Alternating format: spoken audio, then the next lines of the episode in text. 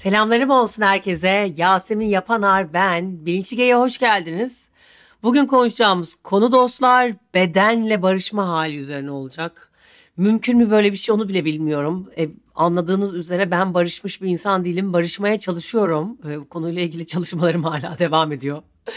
Ama lise dönemlerimde hatta belki ortaokulda bile gerçekten çok zorlandım bedenimle ilgili. Çünkü ben eski milli yüzücüyüm daha önce söylemiştim ve yüzdüğüm dönemlerde özellikle kollarım, bacaklarım çok kaslı ve çok kalındım. Yani gerçekten kalın bir kızdım. Ve özellikle benim dönemlerimde böyle spor yapmalar falan da hiç moda değildi. Bu iş biraz modasıyla da yürüyor ya. O zamanlar kimse spor yapmıyordu arkadaşım. Ben de birazcık bu yolda yalnızdım. Onun için de böyle hep kalındım, böyle erkek sanılırdım bazen falan böyle. Gerçekten bu konu benimle ilgili üzerime yapışmış bir konu. Lisede falan çok çektim kendi içimde, üniversitede de aynı şekilde.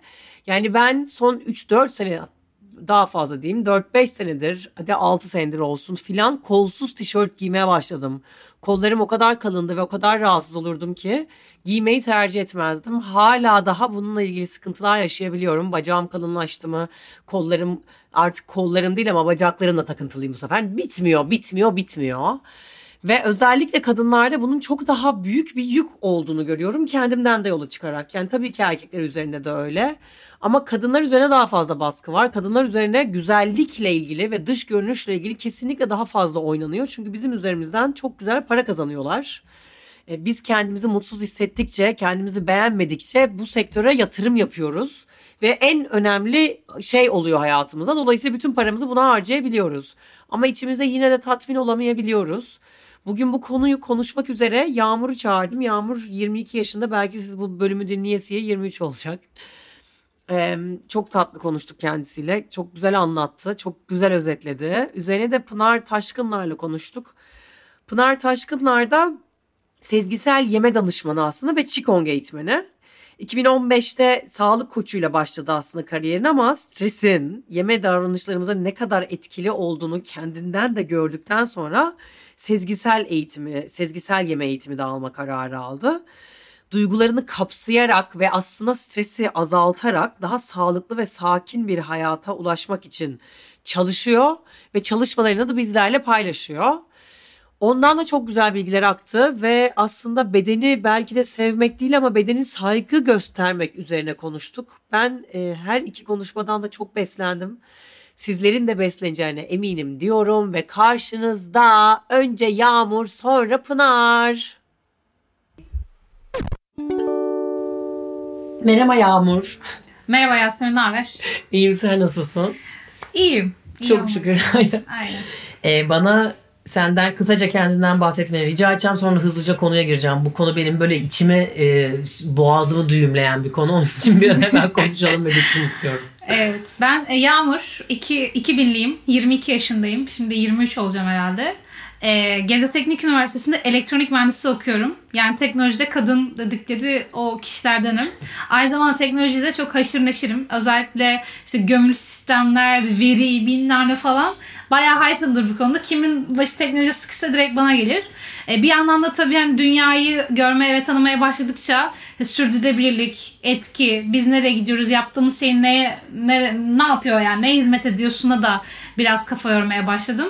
O yüzden de karışık yani. Hani, tanışsan sosyal bilimci dersin ama aslında arkada atır atır kod yazan falan bir tipim. Ama çalışıyorsun da aynı zamanda. Aynen. Şu anda Akbank'ta çalışıyorum. Stratejik programlar yönetiminde. Hani stajyer, işte part time çalışma asistanı falan böyle karışık bir şeyler. Hani kurumsallarda çok titre eline laps diye vermezler. Şey, kendi şirketimi kur, kurmuş olsam CEO diyeceklerdi. Evet.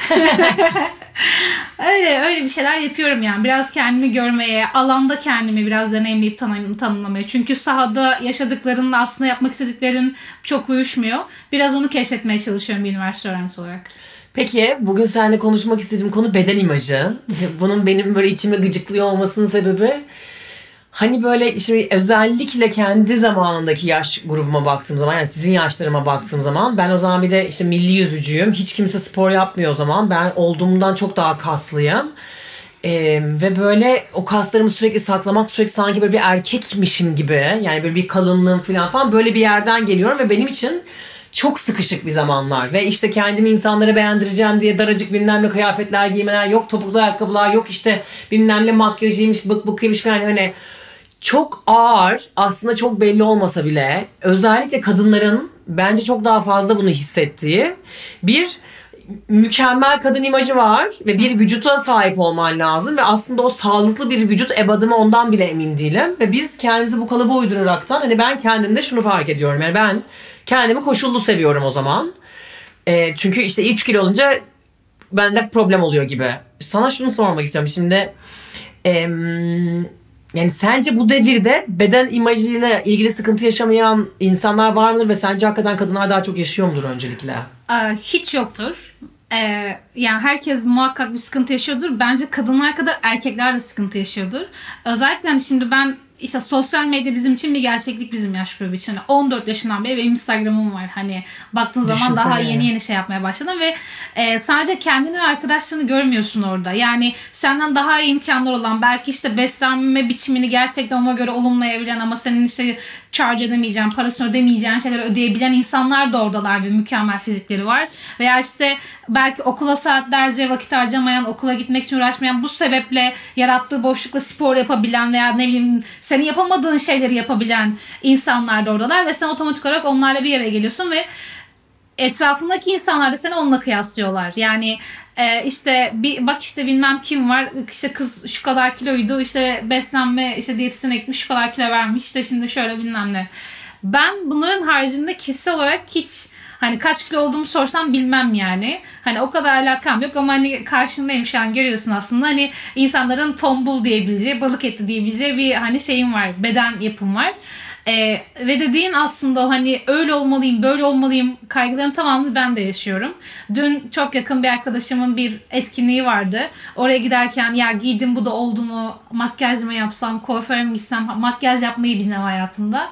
Hani ama kendimi bunu yapmazsam sanki oraya yakışmayacakmış gibi hissettim Evet. hazırlık sürecimde ve aslında bu bir süre sonra şey girdiğin sosyal ortamlarda gerçekten oraya yakışmak da o herkesin istediği şeye erişebilmekle ölçülüyor. O yüzden çok yaşıyoruz ve çok mağduruz bence bu konuda. Ve sosyal medyanın varlığından dolayı özellikle daha çok gözüne sokulduğu için de çok daha büyük bir problem tabii Ya ki. tabii şu an milyonlar kazanan influencerlar benim zamanında YouTuber'dı yani lisedeyken YouTube videolarını izliyordum işte okul makyajı nasıl yapılır bilmem ne falan diye. Hani bu içerikler hep önünde ve sen yapmadığın zaman sanki yapabilirsin de yapmıyormuşsun gibi oluyor. Hani sen bunu yapmıyorsun, sen buna özen göstermiyorsun. İşte şimdi kişisel bakım altında da bazı şeyleri şey yapıyorlar. Sen kişisel bakımda özen göstermiyorsun. Bakım dediğin şey ne ki? Temiz olmak, işte insanların hani rahatsız etmeyecek olmak, bakımlı olmak değil mi zaten? Zaten. Hani kime ne benim kaşımda ne kadar tüy olduğundan, bıyığımın çıkıp çıkmadığından yani. Ben gece şeyleri yani 3-4 saat uyurken kimse bana diyor mu ya sen bugün ne 3-4 saat uyudun falan diye. Ben orada- Demezken niye bıyığımı konuşuyoruz değil Aynen mi? öyle yani hani. İşte çok bu yani özellikle sosyal medyadan da gelen dışarıdan bakıyorsun herkes mükemmel gözüküyor. E Bir de zaten bir filtreler var. Bir orasını kesiyorsun, burasını bilmem ne yapıyorsun. Zaten herkes fıstık gibi gözüküyor. Aynen. Yani ama aslında dışarıdan biz birbirimizi böyle görüyoruz ve ne kadar mutlu ne güzel hayatlar yaşıyor diyoruz. Ama işte arkasını döndüğü zaman o çift mesela arkada bıdı bıdı birbirlerini yiyor oluyorlar. Yani aslında zaten sandırmak üzerine bir şey. Bilmiyoruz da gerçeği. E, bilmediğimiz gibi de yani bu bedenle ilgili e, kısım hakikaten de zaten en büyük problem kendimizi başkalarına kıyaslıyor olmamız. Aynen öyle. Ve bize bir şey sunulmuş. Halbuki ben mesela kendimi sevmeye girdiğim zaman işte kollarım kalın ama ne güzel ya ne kadar kuvvetli. Yani bir yandan da o kadar ince olmak da sağlıklı değil ya. Ee, ve bu tamamen şeyden çıkmış bize zamanında. Ee, modadan gelen bir şey diyebiliyorum. Yani modanın bize yaydığı bir algı bu. E, öyle baktığın zaman şimdi işte ben şu an hazır giyimin standartlığında kalabilen biriyim hala. Yani bir işte gittiğim zaman çoğu markada bedenimde kıyafet bulabiliyorum. Ama bir tık üstüne çıksam aslında ben bugün belki hani kolaylıkla erişebileceğim çoğu hazır giyim markasına erişemeyeceğim. Aha. Yani moda dediğin şeye erişemeyeceğim. Veya gerçekten e, atıyorum gömleği ben pantolonumun içine sokmayı çok tercih etmem. Çünkü göbeğim çıkıyor. İşte mesela tam zaten Yani bir soru hani- soracaktım hani kendini saklamak için ne gibi e, şeylerin var diyecektim bedenin bir kısımlarını saklamak için. Kesinlikle yani. Bunlar hani baktığın zaman moda da seni aslında orada e, konforsuz hissettiriyor. Çok. Ya işte onu diyorum ya daracık yok le- topuklu ayakkabılar giydim daracık pantolonlar içinde nefes alamıyorum daha bilmem ne gözükeceğim falan diye yani hani canım bedenim özür dilerim diyorum sürekli yani düşününce. Ya ben hiç topuklu ayakkabı giymiyorum herhalde. Çok böyle ekstrem bir şey olmadığı zaman. Et- etek giymeyi de hiç sevmem. Çünkü ben çok bir koşturmaca içerisindeyim sürekli. Yani oradan oraya hani okulum çok uzakta, işim çok alakasız yerde. Akşam bir etkinlik oldu de orada gidelim network yapalım. Arkadaşlarla bir yere gelelim. O yüzden ben genelde pantolon, tişört. İşte çok böyle işte şey olsun kavak gömlek bilmem ne falan. Hani öyle hani giyinen bir insanım ve baktığın zaman dışarıdan ya paspal ve özensiz görünüyor. Çünkü gözümüzdeki yani güzellik algısı aslında buna uygun değil. Halbuki ben konforlu hissettiğim şekilde giymek istiyorum. Evet. Peki ama sana hel- helal gene de yapabiliyorsun bunu. Ya işte e, bir şeylerden fedakarlık oluyor Tabii. bu da bir yerde baktığında yani bir biriyle karşılaştığın zaman bir erkek senin aurana düşmüyor o zaman Düşmüyor. veya onun gözüne gelmiyorsun. O yaş grubu ile ilgili bir şey mi bu? Yani çünkü hani bir yandan şunu da deneyimliyorum. Yani sen kendini aslında içeriden o ışını yakmaya başladıkça aslında magnetik çünkü bazen de bakıyorsun çok çirkin kadınlar hani çok yakışıklı erkeklerle çok çirkin erkek, erkekler çok güzel kadınlarla da olabiliyor ya. Ya o aslında şeytan tüylük o yani hani o zaman da şeyi gösteriyor. O kadar da bedenle ilgili olmaması da lazım gibi de düşündürtüyor ister istemez. Bizim yaş grubunda belki şeydir yani sizin yaş grubu için bu olabilir ama bizim yaş grubunda hani herkes birbiriyle kıyaslandığı için ve aslında alternatifin sürekli elinin altında olduğu için e, bu çok da şey değil gerçekleşen bir şey değil sanki. Evet. Ben e, şu an net söyleyemedim mesela bizim evet. yaş grubunda şu var ama evet doğrulayabileceğim bir case değil benim için. Peki sence sen beden imajınla ilgili ne zamandır problemin var? Kendini bildin bilelim herhalde. Tabii canım ortaokuldan beri falan olabilir çünkü ben İstanbul'da büyüdüm ve hep güzel kadınlar var, güzel kızlar vardı sınıfımda. Öyle İşte, mi? Tabii canım. Yani makyaj dediğin şey bizim bizim yaş grubunda ortaokulda falan başlayan bir Ama şey. ortaokula yani. gelebiliyor muydun makyajla? Yani hani onlar bizde yoktu. Bize kılık kıyafetin böyle devrim geçirdiği, üniformaların kattığı, Üniformalar kalkık mı şu an? ortalama kalkıktı yani üniformayla okula gitmiyorduk. O yüzden herkes işte ona göre giyinip giderdi hani şey olarak işte saçları açık bilmem ne. Belki ortaokula başladı diyebilirim yani şey olarak. Evet yani bu e, özellikle o yaş grubunda olay tamamen dış görünüş maalesef ve çok işte o günleri düşündükçe böyle içim sıkışıyor bu sebepten dolayı. Yani yeni jenerasyonda bu çok daha bence şey. E, kuyu. Şimdi bayağı şey varmış ya. Yani bayağı gidiyormuşsun kendi filtreni yapıyorsun. Yani kendinin zaten şunu yaptırtabilirsin, şunu bilmem ne yapabilirsin diye gidiyormuş doktora ben bu olmak istiyorum diyormuş zaten. Evet. Çok çılgın bir seviye. Bir de bir yerini yani bir de bir yerini düzelttiğin zaman bir yerini bilmem ne yaptığın zaman bambaşka bir yerinin de zaten sana daha garip durmaya sonu yok ya onun. Belli ki bu değil yol. Yani belli ki bu olması gereken bu değil yani. Çünkü bu hayatta şu bedenimiz sahip olabileceğimiz en güzel enstrüman zaten ve onu istediğin gibi çalmakta özgür olmamız gerekirken aman oran bilmem ne oluyor aman buram bık bık oluyor diye böyle bir saklama halindeyiz. Ben de işte 2-3 kilo aldığım zaman kendimi sev, sevmekte zorlanıyorum. Demek ki ne kadar koşullu seviyorum kendimi. Ya bu, bu öz sevgi olamaz ki yani. Bu böyle kilo alınca sevmeyip kilo verince sevdiğin bir şey olamaz ki yani. Peki neden 2-3 kilo alınca sevmiyorsun sen? İşte çünkü kendimce bacaklarım kalınlaşıyor ve bacaklarım kalınlaştığı zaman sevmiyorum. Bu. Bu yani.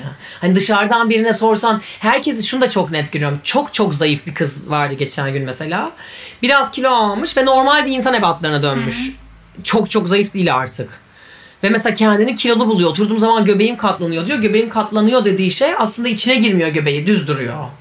Anladın mı? Benim bu arada öyle bir arkadaşım vardı yani çok zayıftı kız ve kilo alamıyordu. Mesela o da çok, o çok zayıflığından şikayetçiydi. İşte yok popom yok, yok memem yok diye. Hani o da bundan Tabii. şikayetçiydi. Herkes şikayet. Hani- onun için yani sana en dışarıdan normal görünen insan bile kendi içinde bir şeylerinden şikayetçi. Ve bir yerlerimizi saklıyoruz ve çok üzücü. Çünkü o enerjitik olarak da sen bir tarafını sakladığın zaman karşındaki de onu hissediyor ya. Sen o kusurunu ne kadar sahiplensen aslında o kadar kabul görüyorsun karşı taraftan. Bunu bildiğin halde uygulaması çok zor yani.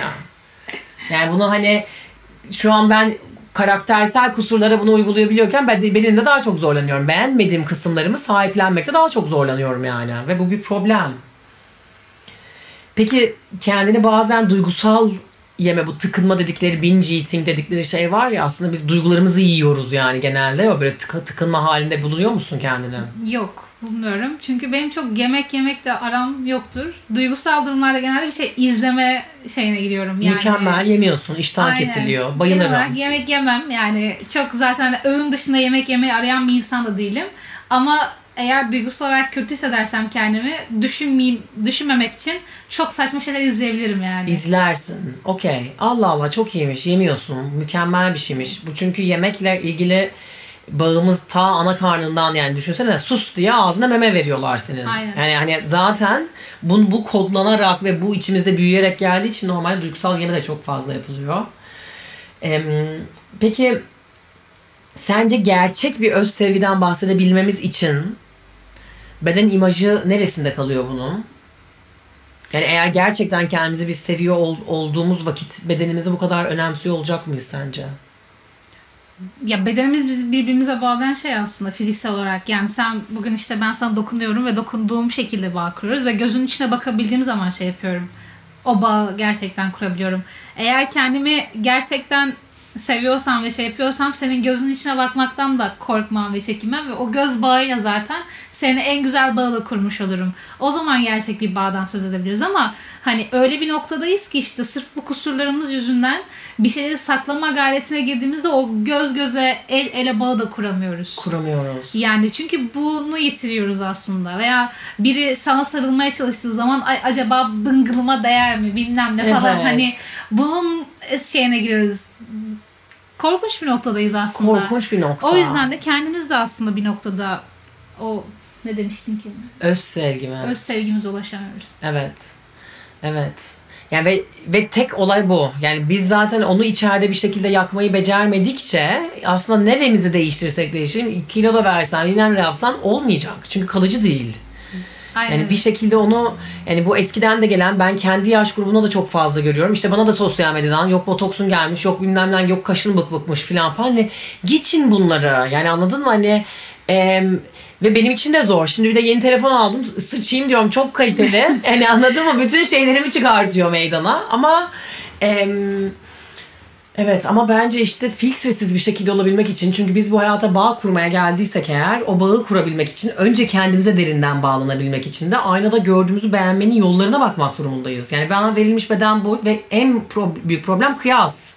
Yani Ayşe benden daha zayıf olmasaydı ben çok okeydim. Bana şu an çıkıp deseler ki arkadaşlar biz vazgeçtik kilolu olmak e, moda bundan sonra. Kilolu olursanız beğeneceksiniz. Bilmem ne. Bence herkes salar. Ya bence salarız yani. Bence böyle bir şey de çok ütopik geliyor mesela. Hani Zaten. ha artık kilolu olabilirsiniz falan. Yani mesela şöyle düşün.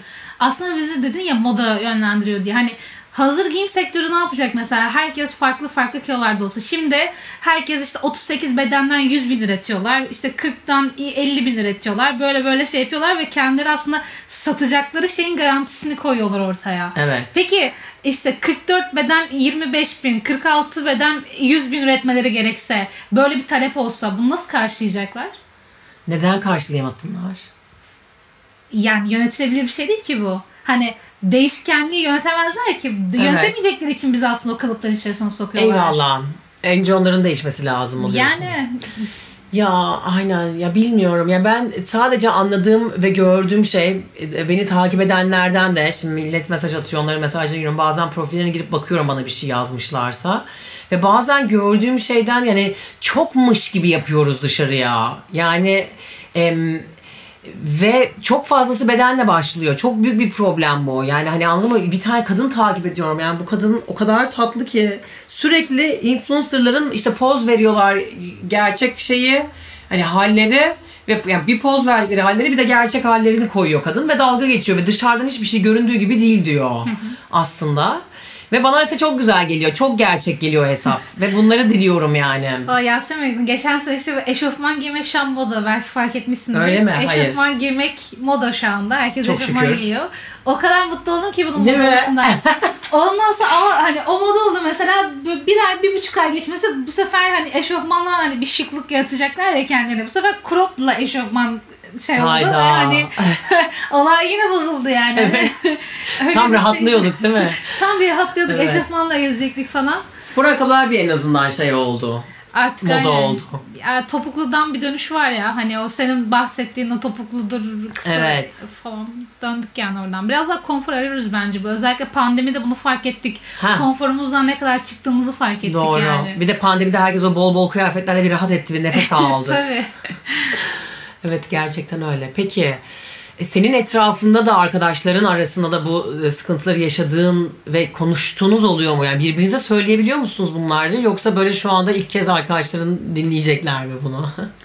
Ee, konuşuyoruz yani ama ben bunu da şey düşünmüyorum bu arada hani en azından benim çevremde en yakın arkadaşlarına bunu konuşabiliyorsun. Tabii ki. Yani bir Ama zaten. Ya en en yakın ama hani mesela Hmm. işte ahirettik hani seviyesinde Evet. hani ben bunu hani liseden veya liseden birlikte büyüdüm arkadaşlarımla. Hani yeni üniversitede tanışıp samimi olduğum arkadaşlarımla ya kanka işte ben de bu pantolonu giydim ama bana yakışmıyor. Acaba şöyle mi giysem böyle mi giysem diye konuşamıyorsun. Çünkü o aslında bir e, zaafmış gibi geliyor bir süre sonra. O senin o eksik kusur Tabii olarak görüyorsun ya. Hani Tabii. o kusuru sanki dışarıya ko- yansıtsan o sana zaaf gibi takılacakmış gibi Halbuki hepimiz bu gemide birlikteyiz. Herkes bu e, konuyla ilgili problem yaşıyor. Çok büyük Aynen. problemler yaşıyoruz. Kadının üzerine daha çok beklenti var bence.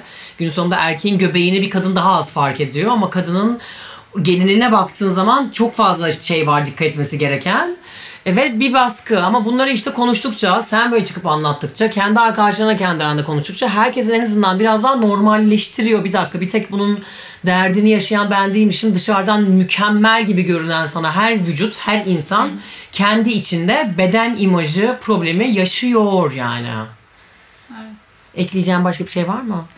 Ee, ekleyebileceğim tek şey hani e, bence bu giyim kuşam olayına da biraz bakmamız lazım. Sanki hani bazı şeyleri giymek ve yapmak çok feminen, geri kalanlar çok erkeksiymiş gibi bir e, şeyimiz de var, yaklaşımımız da var. Yani saçımı açmayı sevebilirim, bağlamayı sevebilirim, sweatshirtlerle gezmeyi daha çok tercih edebilirim.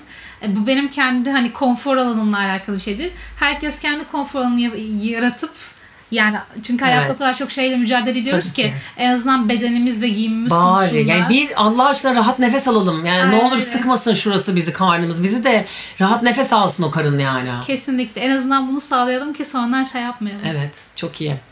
Efendim teşekkür ediyorum katıldığın için. Ben teşekkür ederim beni davet ettiğin için. Ne Bu konuda da hiç doğru bir insanı seçmediğini söylemişsin yani. Ay, hani çok düşünmüyorum. hayatında takip ettiğim moda influencer sayısı iki falan olabilir çünkü. Ama zaten ben de öyle birini ağırlamak istememiştim yani. Aynen. Daha bizden.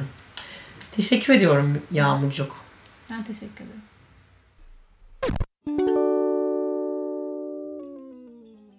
Merhaba Pınar. Merhaba Yasemin. Evet hızlısından konuya giriyoruz. İyisindir, güzelsindir diye umuyorum. İyiyim, keyfim yerinde. Teşekkür ederim.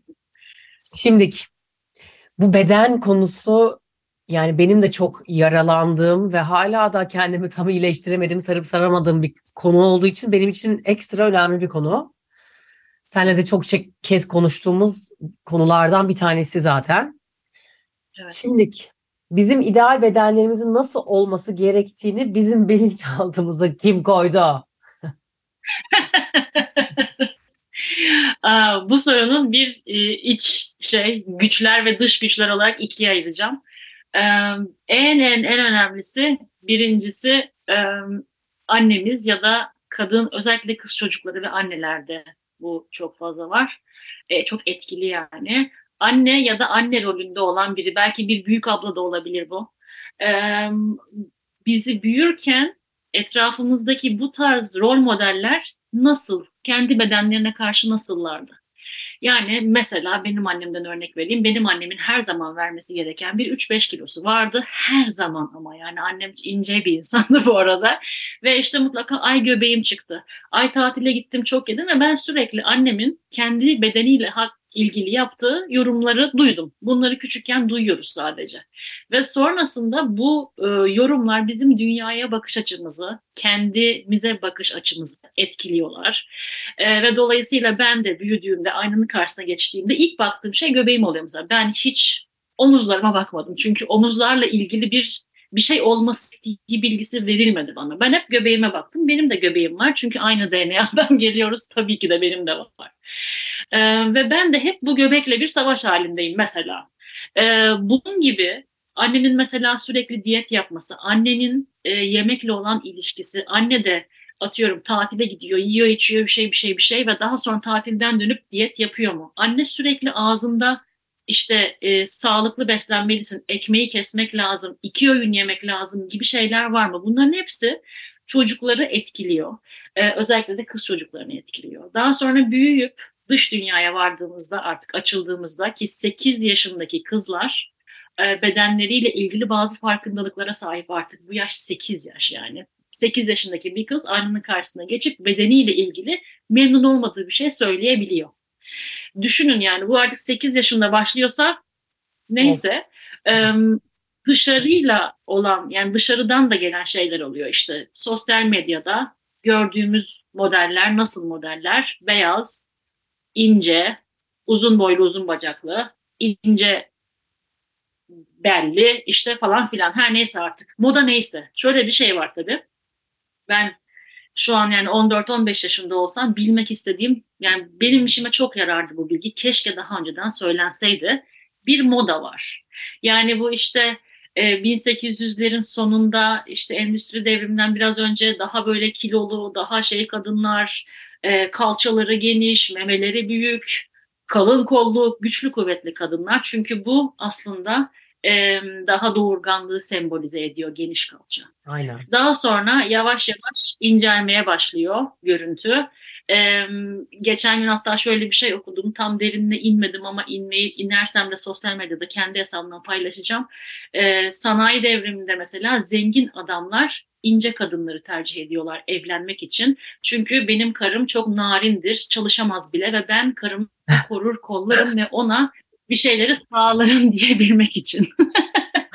Daha sonra işte 70'lerde Bilgi, 90'larda Kate Moss, hani bu insanlar çok iyi insanlar ama sonuç olarak yapı olarak çok ince insanlar ve işte 70'lerde uyuşturucu kullanımı, işte asitler vesaireler de çok fazla insanları inceltiyor modelleri. Ee, ve böyle bir moda başlıyor. Daha sonra 2000'lerin artık 2010'larda falan kardeş yıllar çıkıyor ve kardeş yıllarda geniş Allah razı olsun onlardan. Öyle mi acaba? Geniş kalçalar, büyük memeler ama ip ince bir bel mesela. Yani hatta Kim Kardashian'ın kendi Skim diye bir şeyi var. Shapewear diye geçiyor. Yani şekillendirici iç giyim. Mesela tamamen beli inceltmek üzerine bir şey. Yani burada hala bir itme çekme halindeyiz ve bu moda şu an artık um, iğneler var. İ, galiba Ozempic isimli şimdi şey yapmayayım.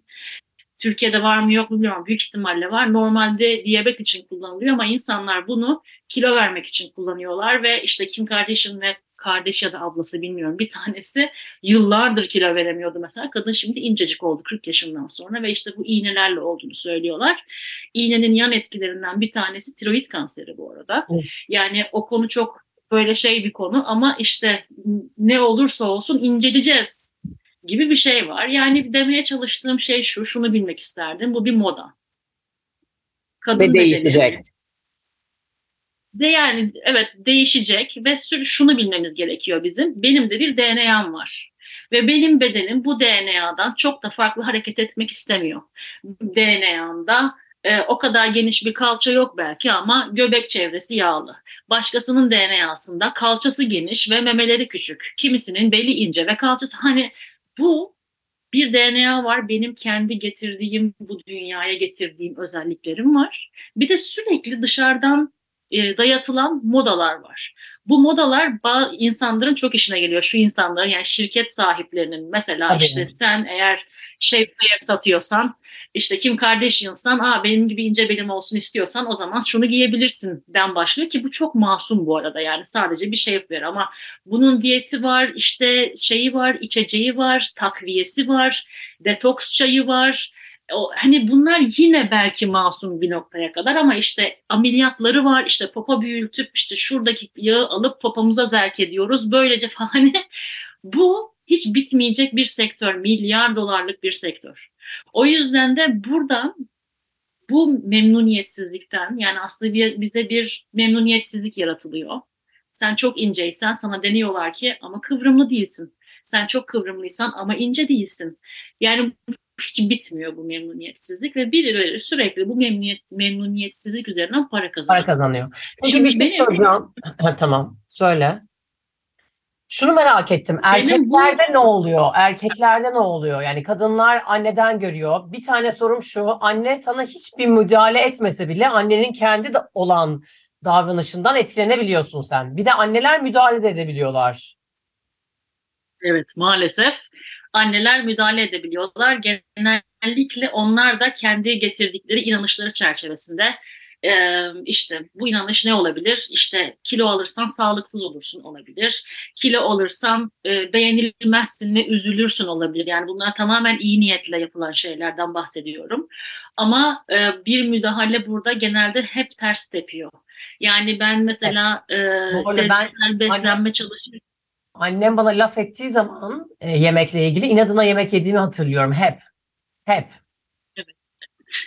Ama yani işte öyle olur zaten. Yani bunu anneler bilmiyorlar ve bir şey yapmazlarsa, müdahale etmezlerse de ben de bir kendim anne olarak söylüyorum bunu. Sanki anneliğimi yapmamışım gibi geliyor. Yemek konusunda yemek çok temel bir şey zaten. Yani bir annenin çocuğunu beslemek en birincil görevi ya. Evet. İyi yemek sunmak ya da fazla yemesini engellemek de buna dahil görülüyor aslında. Ama şunu bilmek lazım. Sıfır yaşından itibaren bir çocuğa eğer güvenirseniz bir insan ne zaman acıktığını ve ne zaman doyduğunu biliyor ve ihtiyacı kadar yiyor zaten. Ama biz müdahale ederek onu ye, bunu yeme, şu sağlıklıdır, bu sağlıksızdır da buna dahil. Böyle yönlendirmelerle çocukları maalesef e, konuyla alakalı kendi bedenlerinden koparıyoruz. Kendi iç doğal e, açlık tokluk hislerinden vesaire. O yüzden de burada yapılması gereken şey aslında hiçbir şey yapmamak. Çünkü zaten o bir insan e, ve e, biliyor ne zaman acıktığını ve ne zaman tok olduğunu. Burada bir tek annenin görevi ne olabilir? Çok çeşitli mümkünse yiyecekleri sunmak bu kadar. Sunarsın, Aynen. yediğini yer, yemediğini yemek bir yer. Peki e, binge eating diye bir laf var ya duygusal yemek yeme. E, çok fazla kullanıyoruz. Yani gerçekten duygularımızı yiyoruz bazen çoğu zaman. E, bununla ilgili bize birazcık bilgi verir misin? Binge eating nedir? Ee, duygusal yemekten nasıl uzaklaşabiliriz mesela? Binge eating de duygusal yemeği ikiye ayıralım. Binge eating çünkü bir yeme bozukluğu olarak e, bir tanımı var. Duygusal yemenin o kadar da yok. Binge eating şöyle oluyor. Normalde yediğin bir şeyi çok hızlı bir şekilde yiyorsan iki katı hızda ya da normal yediğin zamanda iki üç kat yemek yiyorsan, doymuş olduğun halde yemek yiyorsan ve bunu işte belirli bir sürede yapıyor ya atıyorum haftada üçten fazla yapıyorsan gibi gibi bir tanımı var. Bu tanım ayrı bir tanım. Ee, bunun bir psikiyatrist ya da bir diyetisyen bu tanımı koyabiliyor teşhisi ve bunun bir tedavisi de var. E, duygusal yemeği şöyle ayırmak lazım. Duygusal yemenin bir tanımı şu an tanımlanmış bir şey yok yemek zaten e, çok kendi doğası gereği duygusal bir şey. Çünkü e, biz ilk rahatlamamızı ilk memeyi emdiğimiz zaman alıyoruz aslında. Bir çocuk ağlayarak doğuyor. Nereye geldiğini farkında değil ve ilk yaptığı şey kendisi çocuğu anne karnına bıraktığınızda böyle tırmanıyor tırmanıyor memeyi bulup rahatlıyor ve susuyor. Evet. Hem oradan bir besin alıyor hem de bir duygusal rahatlama alıyor. Biz beynimiz buna göre e, konumlanmış, içindeki e, işlevleri böyle ilerliyor. Bunun bir sebebi var çünkü. Ee, eğer ben yemekten zevk almazsam annemi bırakır giderim. Yani bu insan yavrusu için geçerli değil ama mesela bir geyik doğduğu an yürüyebiliyor. O bağlantıyı sağlayamazsak gider ormana kaybolur. O zaman devamı e, gelemez şeyinin diye, neslinin diye. O yüzden onu başka duygusal şeylerle yemeyi e, zaten zihnimizde ilk burada böyle bu şekilde wired diyelim yani aslında böyle bağlantılı. O yüzden de e, duygusal e, yemek ve duygusal şeyleri oldular bir arada. Buradaki sorun ne, ne zaman olabilir? Ben her duygumu yemekle bastırmaya çalışıyorsam, her kötü duygudan yemekle kaçmaya çalışıyorsam bu artık bana hizmet etmiyor. Bana iki şekilde hizmet etmiyor. Bir fiziksel olarak hizmet etmiyor. Çünkü ben zaten toksam tok olduğum halde yemek yiyerek vücuduma zaten bir saygısızlık etmiş oluyorum ben. Kiloyu, sağlığı her şeyi geçtim. Burada harika çalışan bir makine var. Ben o tok olmasına rağmen yemek verdiğimde ona saygı duymamış oluyorum bence.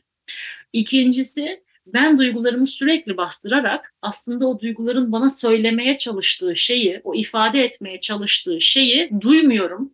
Ve böylece benim daha zengin bir hayat yaşamımın önüne geçilmiş oluyor.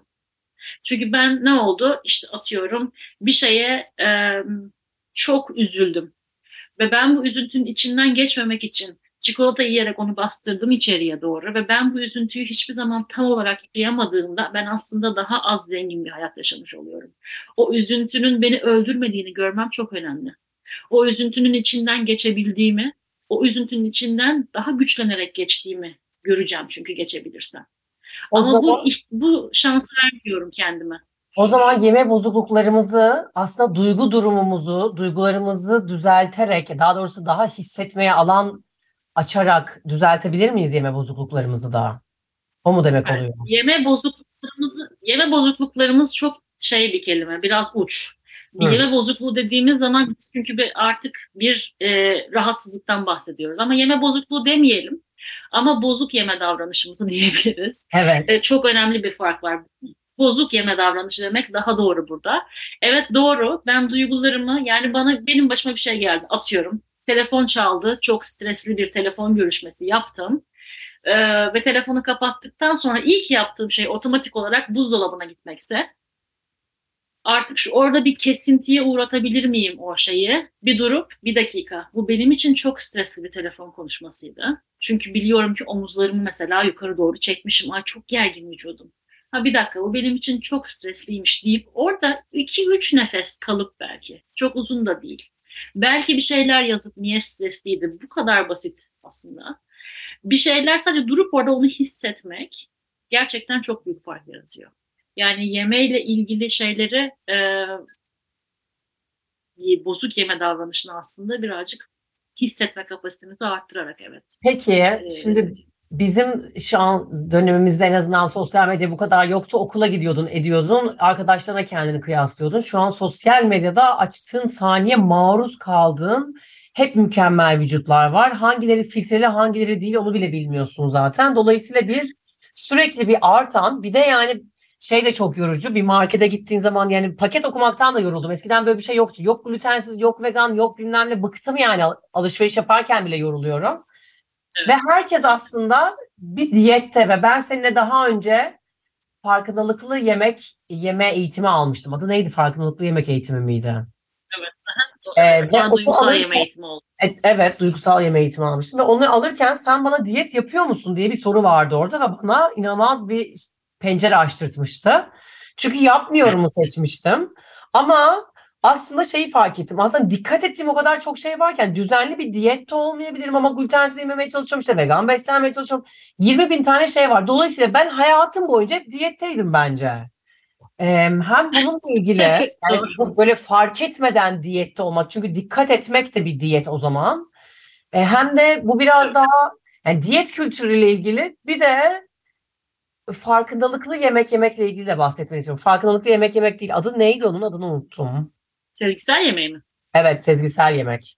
Şöyle anlatayım ikisini de. E, diyetler de aynen vücutlarımız gibi modalara tabi olmaya başladı. İşte e, düşük yağlı yeniyordu 80'lerde 90'larda kalp sağlığı için falan filan. Ve yağ vermek istiyorsan yağ yeme, yağı kesmeliydin gibi bir şey vardı. Sonra o e, işte kalori saymaya geldi. İşte sonrasında burada hep değişiyor bu. Bunun değişmesinin de bize aslında çok önemli bir şey söylüyor. Çünkü şimdi işte iki öğün yemek var, ketojenik beslenmek var, paleo var, glutensiz var, vegan var falan filan. Bütün bunları e, değiştiğini bir kere görmek önemli. Çünkü eğer kilo vermek için diyetler işe yarasaydı bu kadar çok diyet olmazdı. Diyetlere giren insanların %90 ve daha fazlası aslında %92 gibi bir rakam. 5, 5 sene içerisinde verdikleri kiloları geri alıyorlar ve daha fazlasını geri alıyorlar genelde de. Çünkü vücudun mevcutu korumak istiyor. Ve o yüzden de diyetler işe yaramıyor. Bu diyetlerin işe yaramadığını gördükten sonra da şöyle bir şey çıkartıyor diyet endüstrisi, diyet sektörü. Ee, işte hayat tarzı değişikliği, işte vegan olmak. Ya da vegan olmak bu arada aslında doğru bir örnek değil çünkü vegan olmanın başka etik sebepleri de var. E, onu geçeceğim, onun da detayına da gireriz. E, ama işte mesela glutensiz beslenmek, paleo beslenmek vesaire bunlar artık bir hayat tarzı haline getirerek satılınca o zaman diyet çünkü çok sıkıldı insanlar, tüketiciler diyetten. Onun yerine hayat tarzı değişikliği der olduk. Böylece de işte okuma, işte etiket okumalar, bunun içinde ne kadar şeker var, bunun içine ne kadar protein var vesaireyi bilmek önemli olur hale geldi. Tam burada sezgisel yeme giriyor aslında. Sezgisel yeme de diyor ki iki diyetisyen tarafından ortaya çıkarılmış bu arada sezgisel yeme. Görüyorlar yani kilo veriyor e, gelen e, hastaları ya da işte e, danışanları ve sonrasında bir sene sonra arayıp ya biz sizinle çok güzel kilo vermiştik ama ben bu kiloları geri aldım tekrar sana gelmek istiyorum bunu o kadar çok duyuyorlar ki diyor ki bu iki diyetisyen burada bir yanlışlık olmalı. Ve şunu fark ediyorlar. Biz sezgilerimizden yani vücudumuzun bildiğinden koptuk. Diyetlerle koptuk. Çünkü bize hep dışarıdan şu kadar yenmelisin, yemelisin, şu kadar kalori almalısın, yok yağı azaltmalısın diye diye ya da saatli ye, yeme şeylerinden e, dolayı da biz artık kendi içimizden koptuk. Ama bizim bedenimiz zaten ne yiyeceğini bilir diye aslında 10 tane prensiple bedenin kendi bilgeliğine geri döndürmeye çalışıyorlar. Böyle olduğunda en çok etkili olduğu şey bu arada yeme bozukluklarında çok etkili. Özellikle de binge eating de çok etkili. Duygusal yemeği çok güzel çözen bir sistem, sezgisel yeme. Ee, ve yavaş yavaş bedene tekrar güvenip sen, çünkü şöyle şeyler oluyor bedenine tekrar güvendiğinde. Açken yiyorsun, tokken duruyorsun. Şimdi diyet yapan bir insan tokken duramıyor. Çünkü hep önüne sayıyla verilmiş, hep önüne belirli miktarlarda verilmiş. O zaman duramadıkları için e, yani aman bir daha önüme yemek gelmez mantığıyla daha çok yiyen insanlar da olabiliyor. Şimdi artık yeni diyetisyenler sağ olsunlar harika diyetisyenler var burada. Ben diyet yapmak işe yaramaz derken e, işte medikal e, işte tıbbi bir sebepler yüzünden diyet yapmak zorunda kalan insanlar var. Ve bunları çok tatlı tatlı hiçbir yeme bozukluğuna ev, evirmeden çözebilen diyetisyenler de var. O yüzden de evet bir ihtiyacınız olabilir diyete ve diyetisyene belirli bir süre için olabilir.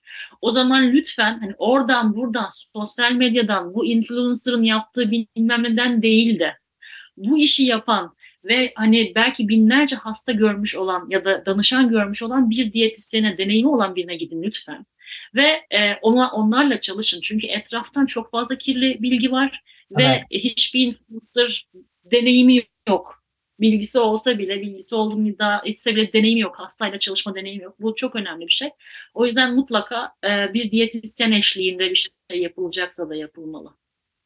Peki e, biz bedenlerimizle savaşa duralım eğer sence gerçek bir öz sevgimiz olsaydı bedenlerimizle biraz daha barışık olur muyduk? Ya da mesela yaşımız ilerledikçe daha az takmamızın sebebi de aslında kendimizle bağlantımızın artması mıdır? Yani olabilir. Ben onu e, kendin yani bedenle barışmanın en büyük şeyini şöyle görüyorum aslında. E, nasıl olur dersen ona saygı duymakla olur. Şimdi gençken 18 yaşında bir insan kaygısızca yataktan kalkıyor, sporunu yapıyor, arkadaşlarıyla buluşuyor, akşam içiyor, içiyor, içiyor. Ertesi gün tertemiz bir şekilde kalkıp tekrar başlayabiliyor. Yavaş yavaş yaş ilerledikçe bence işte dizin ağrımaya başlıyor mesela ve o dizin ne kadar kıymetli olduğunu görüyorsun.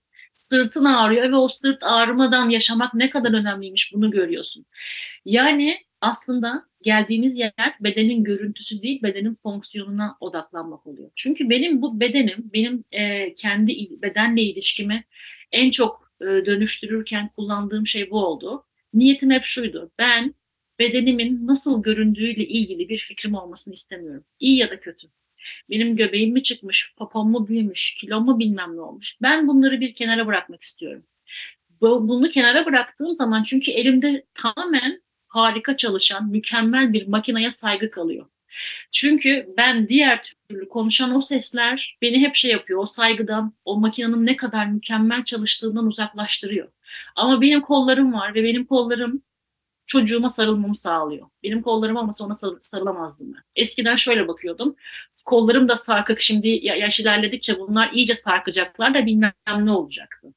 Ya da göbeğim var bu, bu karın benim çocuğumu taşıdı ya. Daha öte bir şey olabilir mi? Başka bir insana ev sahipliği yaptı dünyaya getirirken ve ben onun Yok efendim neymiş pantolona sığmıyormuşuyla artık çok şey kalıyor gerçekten komik kalıyor. O yüzden şuraya gelmek önemli. Ben bu dünyaya bu bedenle geldim. Bu beden olmasa ben bu dünyada hiçbir deneyim yaşayamam. Ben bir dondurmanın tadına varamam mesela. Bu beden olmasa ben bir doğa yürüyüşü yapamam. O yüzden bu bedenin görevi başkalarına iyi gözükmek değil. Bu bedenin tek bir görevi var. Beni bu dünyada taşımak. Görünüşü o yüzden artık çok bu, bu açıdan baktığında çok şey kalıyor görünüş. Yani çok yüzeysel kalıyor gerçekten. O yüzden bedeni sevmek mi? Ben sevmek pek mümkün gelmiyor bana açıkçası. Sevmek artık benim odağım değil. Benim tek bir odağım var o da saygı. Bu bedene saygı duymak zorundayım. Beni 38 senedir hiç şeysiz taşıdığı için. Üzerine bir de bir de çocuk taşıdığı için ve onu sonra beslediği için. Yani e, annelik de galiba bu anlamda biraz daha bedeni romantize eden bir şey oluyor. Ki hani annelikten sonra kilosunu verememiş bir insan olarak gerçekten beni çok şey yapıyor, rahatlatıyor yani gerçekten. E, beden bunu yapabiliyor ve helal olsun ona. O yüzden sevmek bence pek mümkün bana gelmiyor. Çünkü tabii ki de beğenmediğim yerleri olacak ve dediğim gibi bu, bütün bu modalar değişiyor. Şimdi ben bu modaya göre bedenimi seviyor olabilirim de 10 sene sonra yine herkes inceldiğinde belki de sevmeyeceğim. Çünkü ben evet. de insanım etkileniyorum. Etkilenmemek mümkün değil. Şu mümkün sadece. Bak böyle bir şey var. Böyle bir patern var. Bir inceliyoruz, bir kalınlaşıyoruz, bir kıvrımlılaşıyoruz. Hani bu paternin farkında olmak iyi geliyor. Şeyi hatırlıyorum. Ha bir dakika algımla oynanıyor benim. Dön. Neye dönecektim? Aa, benim bedenimin fonksiyonları. Eyvallah. Müthiş. Benim soracağım sorular bu kadar. Senin ekleyeceğin bir şey var mı Pınar? Ben şunu söylemek isterim son kalan birkaç dakikamızda. Ee, eleştiriler oluyor olabilir. Yani işte ya işte Yasemin sen de saldın kendini. Mutsuz musun? İşte bilmem ne kilo aldın diyelim ki.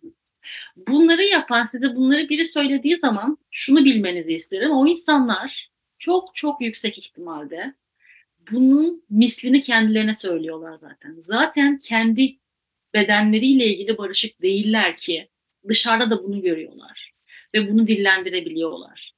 O yüzden de bunu bir de çok da yakınlarımız da yapar bu arada. Tabii, yani senin iyiliğin için olsa, olarak söylüyor zaten. Aynen. Aynen. Ya. Ee, o yüzden de size bir size böyle bir şey söylediğinde şunu düşünün yani yazık ne kadar yazık sana ki demek ki sen bunun on mislini belki kendin için düşünüyorsun ve kendini zaten bu hapsin içine sokuyorsun kendi kendine. Ee, ve tabii ki de dünyaya bakışında öyle oluyor o zaman yani kendine öyle bakıyorsan. O yüzden size biri bunu söylediğinde bunu içinize almak yerine o kişiyle ilgili olduğunu düşünmek e, önemli bir bilgi bence. Bence de gayet rahatlatıcı. Evet. Çok teşekkür ederim Pınar. Ben teşekkür ederim. Öpüyorum seni çok. Umarım faydalı gelmiştir. Ben de öpüyorum. Görüşmek üzere, konuşmak üzere. Görüşürüz. Gelecek bölümlerde kavuşmak üzere.